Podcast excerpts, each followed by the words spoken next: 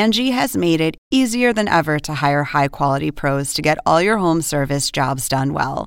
Just bring them your project online or with the Angie app, answer a few questions, and Angie will connect you with local pros who match your specific needs. Or book a service instantly at an upfront price. So join the millions of homeowners who use Angie to care for their homes and get your next home service job done well. Download the free Angie mobile app today or visit Angie.com. That's ANGI.com. This episode is brought to you by Visit Williamsburg. In Williamsburg, Virginia, there's never too much of a good thing. Whether you're a foodie, a golfer, a history buff, a shopaholic, an outdoor enthusiast, or a thrill seeker, you'll find what you came for here and more. So ask yourself, what is it you want? Discover Williamsburg and plan your trip at visitwilliamsburg.com. Billy, muchas gracias por estar con nosotros, gracias por estar aquí en Conclusiones. Y lo primero que quiero preguntarle es, ¿cuál es la situación hoy en Guayaquil? ¿Qué vemos cuando alguien sale a las calles, cuando alguien se anima a salir a las calles de Guayaquil? Bueno, es una situación muy grave. En materia de derechos humanos, la crisis de violencia nos ha azotado especialmente los últimos 3 días de forma inédita en el Ecuador. Ayer la ciudad de Guayaquil estaba totalmente desolada, sin transporte público, los negocios cerrados y los peatones ausentes de su diario, digamos, vivir.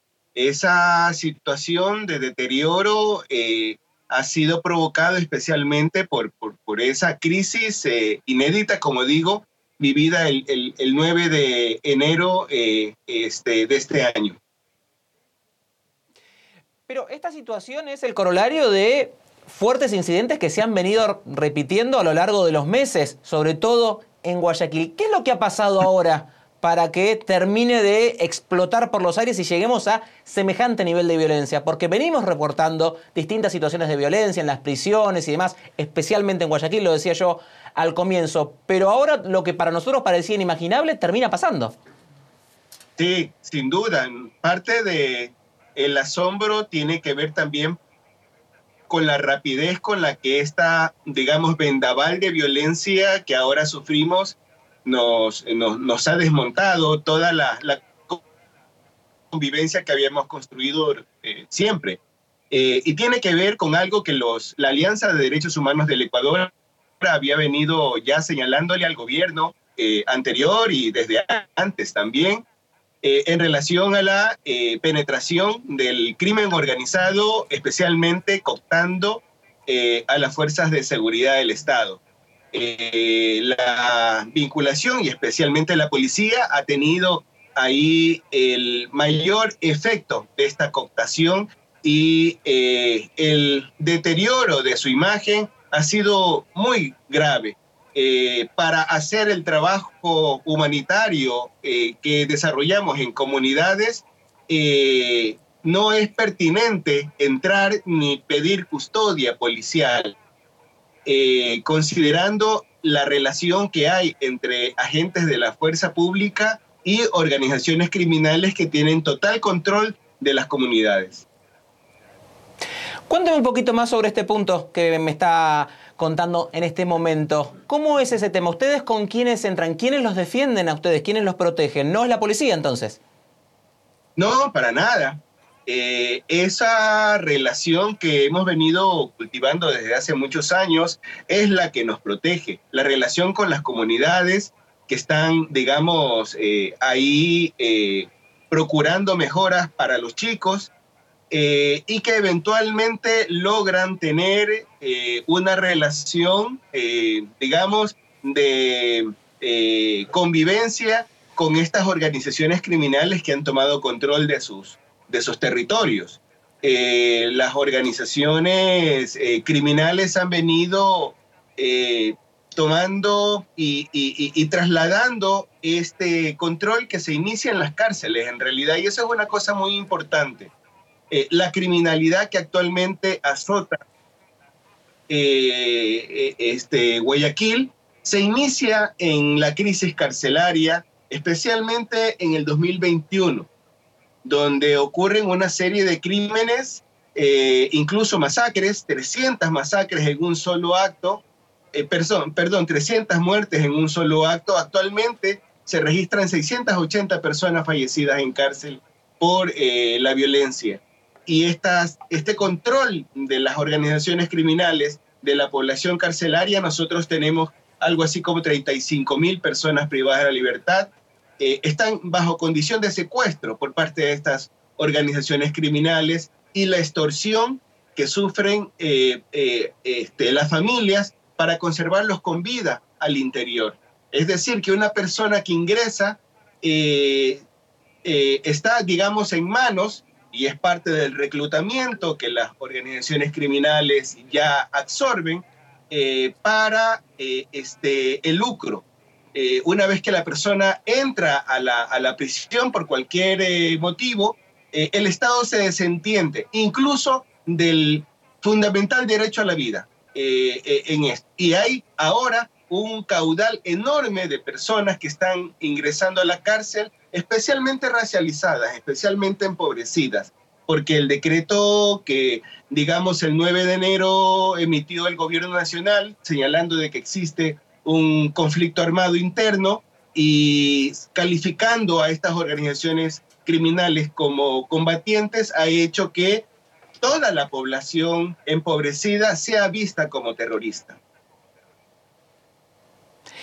Y entonces, en ¿esta solución que está proponiendo el gobierno de Noboa va a resolver algo o va a complicar más la situación? Porque uno a priori pensaría que al sacar las fuerzas de seguridad a la calle, tratar de poner orden, sería lo que podría calmar un poco la situación. Pero en este panorama que usted nos está relatando, ¿va a suceder esto con las fuerzas de seguridad en la calle, tratando de tomar control con todo lo que ha orquestado el gobierno, o lo único que va a hacer es empeorarlo?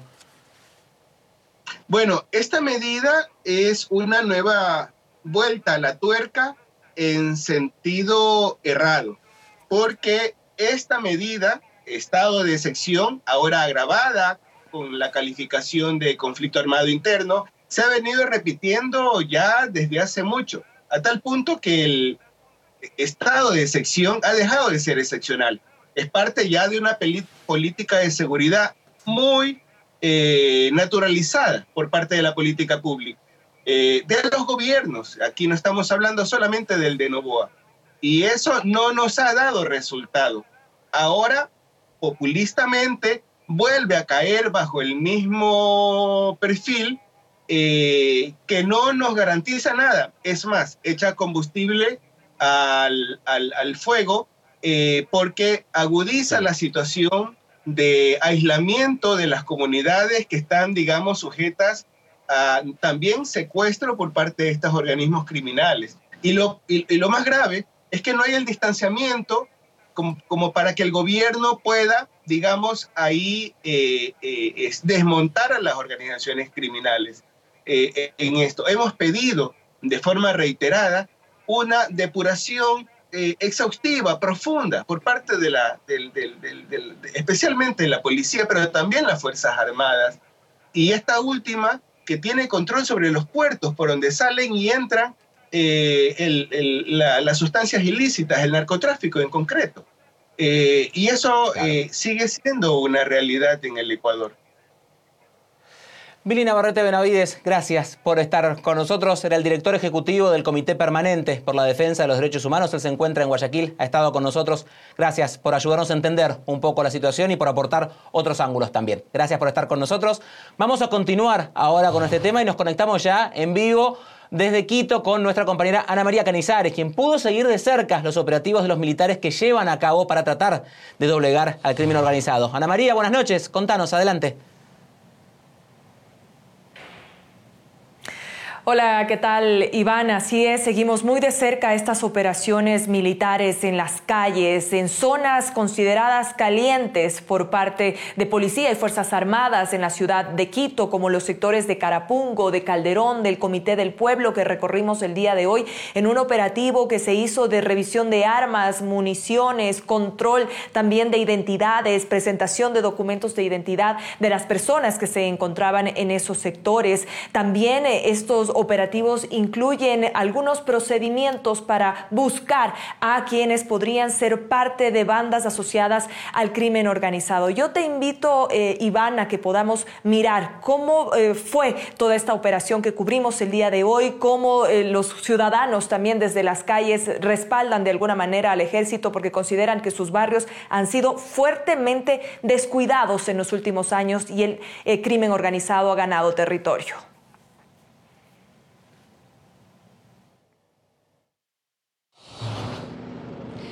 Hola, ¿qué tal? Nos encontramos en el sector de Carapungo, al norte de Quito, uno de los barrios considerados zona caliente de aquí de la ciudad de Quito.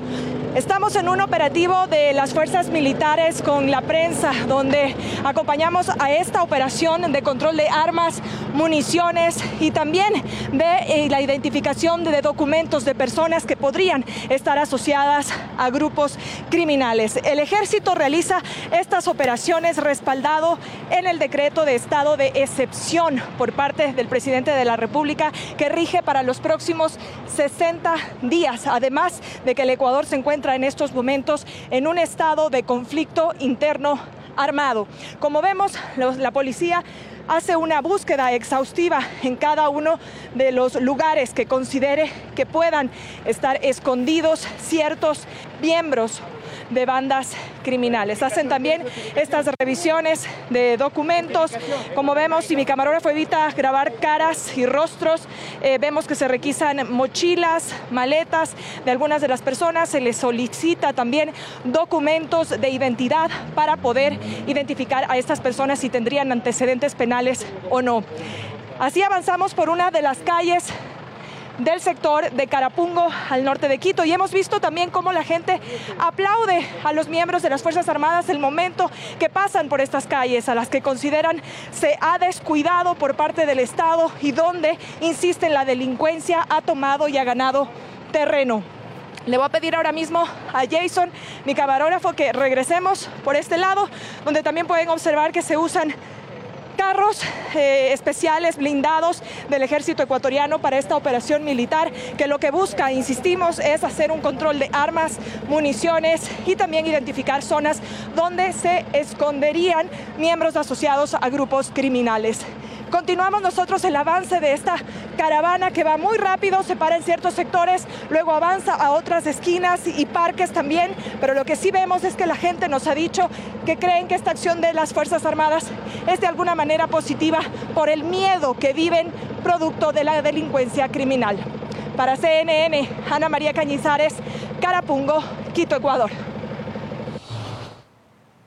Así es, Iván, eso está pasando en distintos barrios, en sectores del país entero, en Esmeraldas, por ejemplo, fuertes operativos militares y también muchas de las calles de esa provincia totalmente abandonadas. La gente ha preferido cerrar sus negocios, guardarse en sus viviendas. En la ciudad de Quito, poco a poco la gente intenta abrir sus negocios. No todos lo han hecho, unos han abierto, otros de plano los han cerrado y otros cierran muy temprano, como por ejemplo hoy veíamos una panadería, Iván, que cerraba a las 5 de la tarde, una hora a la que todo el mundo acude a comprar el pan normalmente cuando salen de sus trabajos aquí en la ciudad de Quito. Sin embargo, la actividad todavía es un poco tensa porque se han generado focos todavía de violencia y emergencias que han tenido que atender los cuerpos de seguridad de Ecuador. Pero sobre lo último, Iván, y déjame decirte, todavía hay preocupación por esos 178 servidores penitenciarios que están retenidos en al menos 7 prisiones ecuatorianas, según confirmó el Servicio Nacional de Atención a Personas Privadas de la Libertad. No hay información ni fluye mucha en los últimos días de cuál es la situación, el estado de ellos. Si bien el ejército dijo que 41 personas habían sido liberadas durante todos estos hechos de violencia en los últimos días, no se ha reportado si es que todos los guías penitenciarios, al menos que en los días iniciales habían sido retenidos, fueron parte de ese grupo o no. Lo cierto cierto es que la cifra de guías retenidos y personal administrativo se incrementó en las últimas horas en lugar de reducirse de 139 servidores penitenciarios retenidos a 178. Es un tema que realmente preocupa mucho. El gobierno insiste en que se está trabajando con prudencia, con sus unidades de inteligencia, equipos especiales de policía y fuerzas armadas para lograr esta liberación, pero eso no ha ocurrido todavía. Y algo que también es novedad, hace pocas horas nada más, el Departamento de Estado de Estados Unidos ha informado que enviará una delegación de altos funcionarios de ese país, como por ejemplo la comandante del Comando Sur de los Estados Unidos, Laura Richardson, entre otros funcionarios, llegarán a Ecuador en las próximas semanas. Todavía no hay una fecha exacta para que esto ocurra, pero ha insistido el Departamento de Estado en que se está trabajando conjuntamente para estrechar esa posibilidad de combatir al terrorismo y el crimen organizado. Iván. Ana María, gracias por estar con nosotros. Era nuestra compañera Ana María Cañizares en vivo desde Quito. Hacemos la primera pausa aquí en Conclusiones, pero al regresar seguimos hablando de Ecuador, que está en estado de guerra interna. ¿Están logrando las autoridades doblegar a las bandas criminales? Pero sobre todo, ¿cómo impacta la situación en la población? Lo hablamos al volver aquí en Conclusiones. Angie has made it easier than ever to hire high-quality pros to get all your home service jobs done well. Whether it's routine maintenance, an emergency repair, or a dream project, Angie lets you compare quotes from multiple local pros, browse homeowner reviews, and even book a service instantly. Angie's been connecting people with skilled pros for nearly 30 years. So the next time you have a home project, bring it to Angie to get your job done well.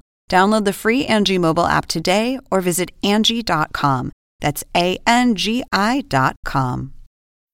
Sign up to The Economist for in-depth curated expert analysis of world events and topics ranging from business and culture to science and technology. You'll get the weekly digital edition, online-only articles, curated newsletters on politics, the markets, science, culture and China, and full access to The Economist Podcast Plus. The Economist is independent journalism for independent thinking. Go to economist.com and get your first month free.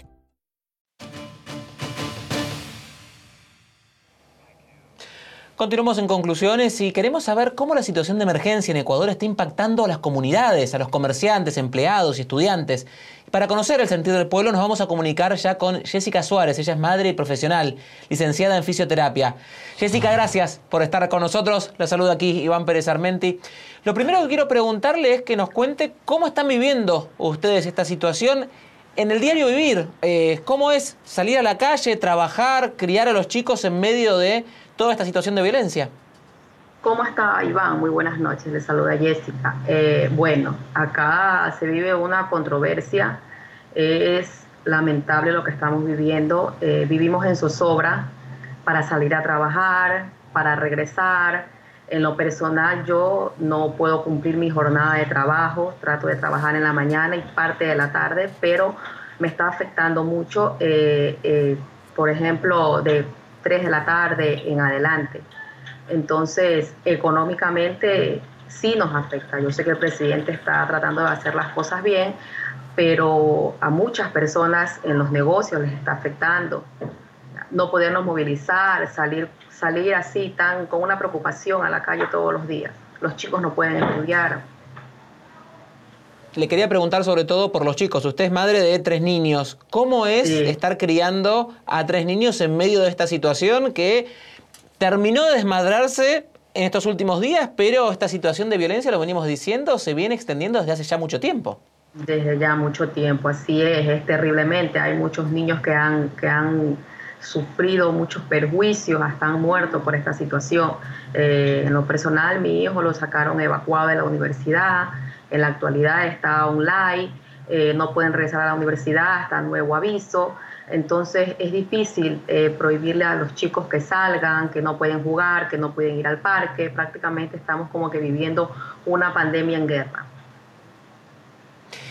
¿Y qué pasa ahora con la llegada de las fuerzas de seguridad? ¿Ha cambiado algo? ¿La ciudad sigue completamente sitiada? ¿Ustedes siguen con este ritmo de, me decía su hijo, todavía no se sabe cuándo vuelve a la universidad, usted trabajando en medio tiempo? ¿Ha cambiado algo para mejor, para peor? ¿Qué ha pasado ahora desde que el gobierno decidió tomar estas acciones? Pues muy poco se ve militares, están resguardando, como quien dice, las zonas, las gobernaciones, los canales de televisión, los periodistas, pero lo que es la ciudad donde la gente sale y anda no se ve resguardo de militares. Veo unos cuantos en los comisariatos, pero en la parte donde anda el transeúnte, donde andamos nosotros como trabajadores, ahí no veo. Entonces salimos con ese perjuicio de tomar un bus, tomar un taxi y perder ese descontrol que tenemos al salir a la calle. Hoy en día en la calle funciona el transporte. Sí, funciona el transporte público, los negocios están en su mayoría abiertos, cerrados. ¿Cómo ha sido el día de hoy? Hoy he visto un poco más de movimiento que ayer. Sí, se veía más buses trabajando, más locales abiertos, pero igual todos están a la expectativa, están con el temor, siempre están viendo las cámaras, a ver qué pasa, si no viene nadie, porque hay muchas personas que no pertenecen a este tipo de lo que está suscitándose, pues no, y aprovechan la situación para robar. Entonces empiezan a hacer saqueos, empiezan a robar a las personas que van caminando a tomar un bus o caminando a su trabajo, porque las calles están desoladas, están botadas, porque la mayoría de las personas están haciendo teletrabajo y los chicos de colegio, universidad, escuela también están online. Entonces no se ve mucha gente en la calle. Usted recién nos decía que están viviendo como si fuese una nueva pandemia. ¿Cree que esta situación va a mejorar, que a partir de ahora con estas nuevas acciones algo pueda cambiar o que todo va a seguir más o menos igual cuando pasen un par de días? En lo personal, le cuento que para mañana hay mucho temor. Dicen que la cosa se puede complicar mañana, como que puede ir mejorando, pero es difícil, la situación es difícil. Que tomen asunto y se controle esto es sumamente difícil. Para mí, en lo personal, pienso que van a pasar muchos meses para que puedan tomar el control de esto. Bueno, esperemos que las cosas vayan mejorando. Jessica, gracias por estar con nosotros. Era Jessica Suárez en vivo desde Guayaquil. Por favor, contándonos cómo es vivir hoy en día allí en Guayaquil. Gracias por estar con nosotros. Hacemos una nueva pausa, pero al regresar aquí a conclusiones, la crisis de los derechos humanos en el mundo, según la visión de Human Rights Watch en su informe mundial de 2024. Ya volvemos.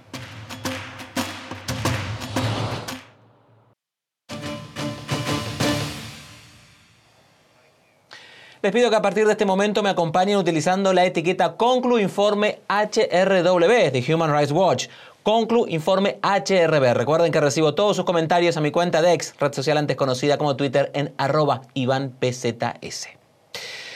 2023 fue escenario de una crisis de derechos humanos en todo el mundo, según recoge Human Rights Watch en la 34ª edición de su informe mundial, presentada este mismo jueves. La organización documentó la situación en casi 100 países y critica que los líderes mundiales no hayan actuado con firmeza para proteger los derechos humanos. Por el contrario, la directora ejecutiva de Human Rights Watch, Tirana Hassan, denuncia que los gobernantes suelen cerrar los ojos ante las violaciones. Human Rights Watch destacó el terrible sufrimiento causado por el conflicto armado entre el gobierno israelí y Hamas, al igual que los conflictos en Ucrania, Myanmar, Etiopía y el Sahel. La entidad también incursionó en el tema ambiental al destacar que 2023 fue el año más caluroso del que se tenga registro, así como la avalancha de incendios forestales, sequías y tormentas que provocaron estragos en comunidades desde Bangladesh hasta Libia y Canadá.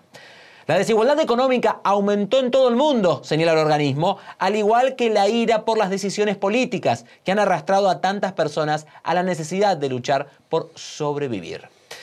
En nuestra región el panorama no es alentador. Veamos algunos casos que la Organización Defensora de los Derechos Humanos menciona en América Latina. El informe presenta a Bolivia como un país donde el sistema judicial está instrumentalizado por el poder político de turno y se utiliza para perseguir a la oposición. A ello contribuye el hecho, según destaca, que la mayoría de los jueces y fiscales sean transitorios. Además, las cárceles de Bolivia tienen 3 veces más detenidos que los que deberían debido al debido acceso de prisión preventiva. CNN solicitó la reacción de la presidencia de Bolivia a través de sus canales institucionales oficiales y estamos esperando respuesta. El documento señala que el gobernador de Santa Cruz, Luis Fernando Camacho, está detenido desde diciembre de 2022, acusado de terrorismo por presuntamente orquestar la renuncia de Evo Morales, pero Human Rights Watch no halló pruebas que respalden la acusación. Por el mismo delito fue arrestada la expresidente Yanine Áñez en 2021, aunque la organización considera que la acusación en su contra es infundada y manifiestamente desproporcionada. El Ministerio Público de Bolivia sostiene que 131 pruebas testificales y 133 pruebas documentales como informes técnicos forenses, facturas de hoteles, extractos bancarios y oficios de instituciones del Estado sustentan la acusación formal por el caso Golpe de Estado 1 en contra de 8 personas, entre ellas Fernando Camacho y Yanine Áñez. Al presidente de México, Andrés Manuel López Obrador, el informe confiere escasos avances en materia de derechos humanos. México es uno de los países más peligrosos para periodistas y defensores de los derechos humanos, dice el informe. La tasa de homicidios, situada en 25,9 por cada 100.000 habitantes, es una de las más altas del mundo.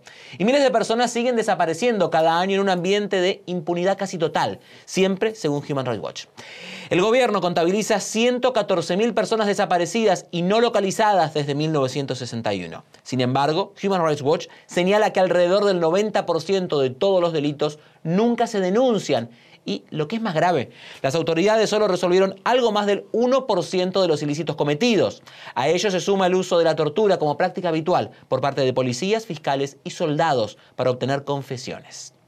Para conocer la reacción del gobierno de México a estas acusaciones, CNN contactó con Jesús Ramírez Cuevas, vocero y director de Comunicación de Presidencia, así como con Carlos Borges, de Comunicación Social de la Secretaría de Gobernación, pero hasta ahora no hemos recibido respuesta. En Venezuela, cerca de 19 millones de personas requieren ayuda humanitaria, según reporta Human Rights Watch.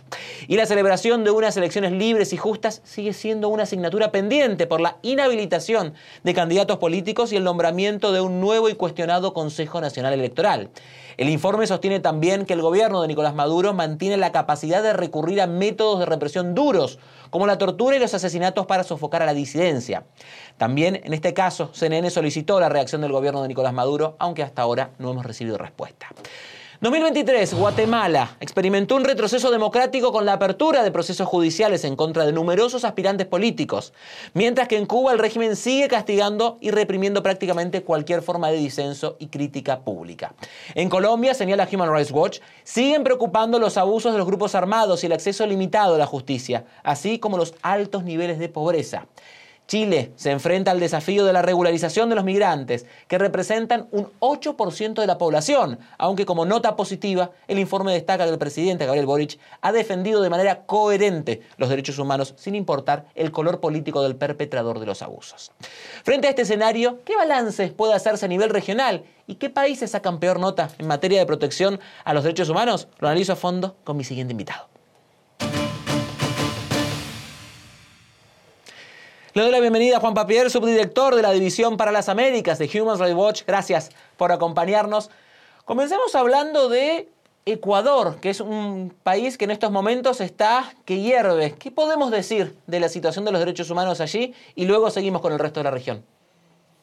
Iván, muchas gracias por la invitación y por ese panorama general que has hecho sobre nuestro informe Mundial 2024.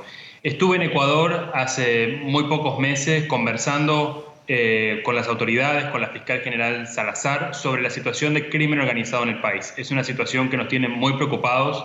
Se ha triplicado la tasa de homicidios en los últimos años. Hemos visto incidentes de violencia realmente aberrantes por parte de estas bandas criminales, como fue el asesinato de Fernando Villavicencio. La extorsión ha llegado a niveles sin precedentes en la historia de Ecuador y creemos que hay que tomar una respuesta efectiva para responder frente a esta delincuencia en el país. Pero hay que tener mucho cuidado con las medidas que ha anunciado el presidente de Noboa. Uno no puede improvisar al declarar un conflicto armado. Un conflicto armado es un término jurídico. Debe hacerse una evaluación técnica para llegar a ese tipo de conclusiones, porque de lo contrario se abre la puerta a todo tipo de abusos por parte de las fuerzas de seguridad.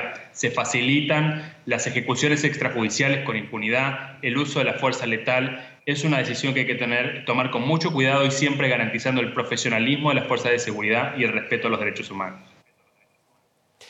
¿Qué otro país hoy en nuestra región vemos que el tema de los derechos humanos sea acuciante? Voy pasando para tratar de poder cubrir todos los países de nuestra región. Tenemos hirviendo Ecuador con este tema, pero ¿de qué otro país no deberíamos sacar la vista? No debemos sacar la vista de las tres dictaduras que tenemos en nuestra región. Tristemente, los abusos allí a veces quedan normalizados o corremos el riesgo de pensar que son casos perdidos que no tienen solución. Estoy hablando de Cuba, donde hay una represión sistemática de los derechos humanos y donde además los cubanos sufren la falta de acceso a medicamentos, a alimentos básicos debido a la crisis económica que vive la isla. Estoy hablando de Nicaragua, donde la dictadura de Daniel Ortega y Rosario Murillo reprime la crítica de forma sistemática y generalizada, incluso se ha ido en contra de la Iglesia Católica, y hay un nivel de represión y aislamiento frente a la comunidad internacional que transforma a Nicaragua en la Corea del Norte de nuestro continente. Y estoy hablando también de Venezuela, donde los venezolanos siguen sufriendo la crisis humanitaria, la represión del régimen de Maduro, donde 7 millones de venezolanos han huido de su país, muchos en el último año cruzando el tapón del Darién, esta selva tan peligrosa entre Colombia y Panamá. ¿Qué pasa con El Salvador y con Bukele, sus ganas de buscar la reelección y estas supercárceles y su política de seguridad? Nos preocupa mucho lo que está pasando en El Salvador, donde Nayib Bukele está al borde de transformar el país en un estado policial. Estas políticas de seguridad que ha implementado han traído violaciones generalizadas de derechos humanos que hemos documentado en terreno, detenciones arbitrarias de personas que nada tienen que ver con las pandillas, casos de tortura, de desapariciones forzadas, de malos tratos, incluso detenciones de menores de edad, de niños de 12 o 13 años ocurren hoy en día en El Salvador. Y además Bukele ha desmantelado la separación de poderes y, como tú bien mencionas, se está saltando la prohibición que existe explícitamente en la Constitución salvadoreña que impide la reelección inmediata. Él va a ir a elecciones en febrero y debido a su alta popularidad es probable que gane esas elecciones. Creo que estamos ante un país que va camino a convertirse en una dictadura y que debe ser una de las grandes prioridades de la comunidad internacional frente a la situación de derechos humanos hoy en día en América Latina. ¿Qué pasa en Estados Unidos con los derechos humanos, con los migrantes y con todo el problema migratorio que atraviesa desde los Estados Unidos a toda nuestra región? Mira, la situación de la discusión migratoria en Estados Unidos lamentablemente es cada vez peor. Incluso se están discutiendo hoy en día en el Congreso de los Estados Unidos unas propuestas para restringir aún más el acceso al asilo, que violarían claramente el acceso a este derecho universal y afectarían especialmente a los latinoamericanos, que son quienes buscan asilo en la frontera sur. Creo que la discusión sobre el asilo en los Estados Unidos está muy mal planteada. Está planteada desde la discriminación, desde la xenofobia, y está llevando a errores graves tanto por parte de la Cámara, controlada por los republicanos, como por parte de la administración Biden. Estas políticas restrictivas frente a los migrantes, lo único que han hecho es obligar a muchas de estas personas a tomar caminos peligrosos, a arriesgar su vida, por ejemplo, en el tapón del Darién. Han ayudado a fortalecer el crimen organizado que mueve a los migrantes a través de América Latina y no han hecho nada para frenar los flujos migratorios. Necesitamos que Estados Unidos tenga una política muy distinta para enfrentar el tema del desafío de la migración de una forma respetuosa a los derechos humanos.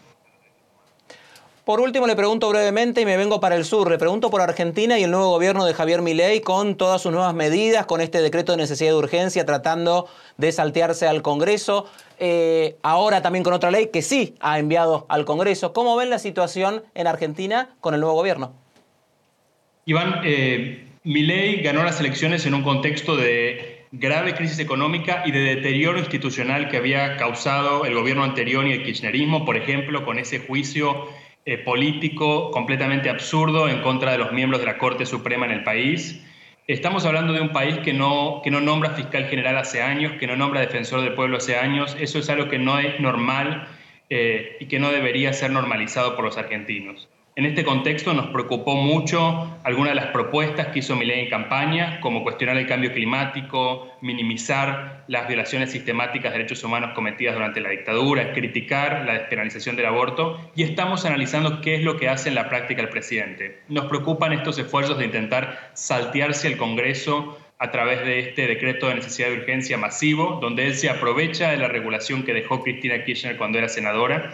Nos preocupa la regulación que ha hecho sobre protestas, que parece restringir excesivamente el derecho a la protesta, que es un derecho fundamental de cualquier democracia. Por supuesto, no es un derecho absoluto, no es un derecho que permita que los manifestantes impidan el acceso de la ciudadanía a la salud o al trabajo, pero tampoco se puede restringir de la forma en la que lo está haciendo el gobierno de Javier Milei. Es decir, es una situación que estamos siguiendo con mucha atención y ya las primeras decisiones del presidente Milei nos generan graves preocupaciones. Juan Papier, gracias por estar con nosotros. Se nos terminó el tiempo. Hay muchísimos más temas para hablar. Recomendamos a todos que lean el informe completo que habla de nuestra región, pero también del mundo. La verdad es que no es para nada alentador, pero hay que saber lo que está pasando.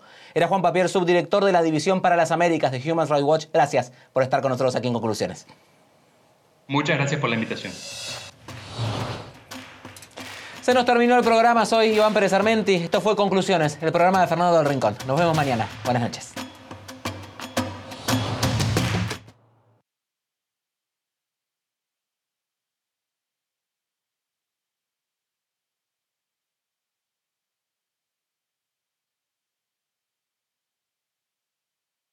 I mean, it's one thing, and it would still be wrong, but it's one thing for him to say, you know, look, I don't know, it would be a struggle.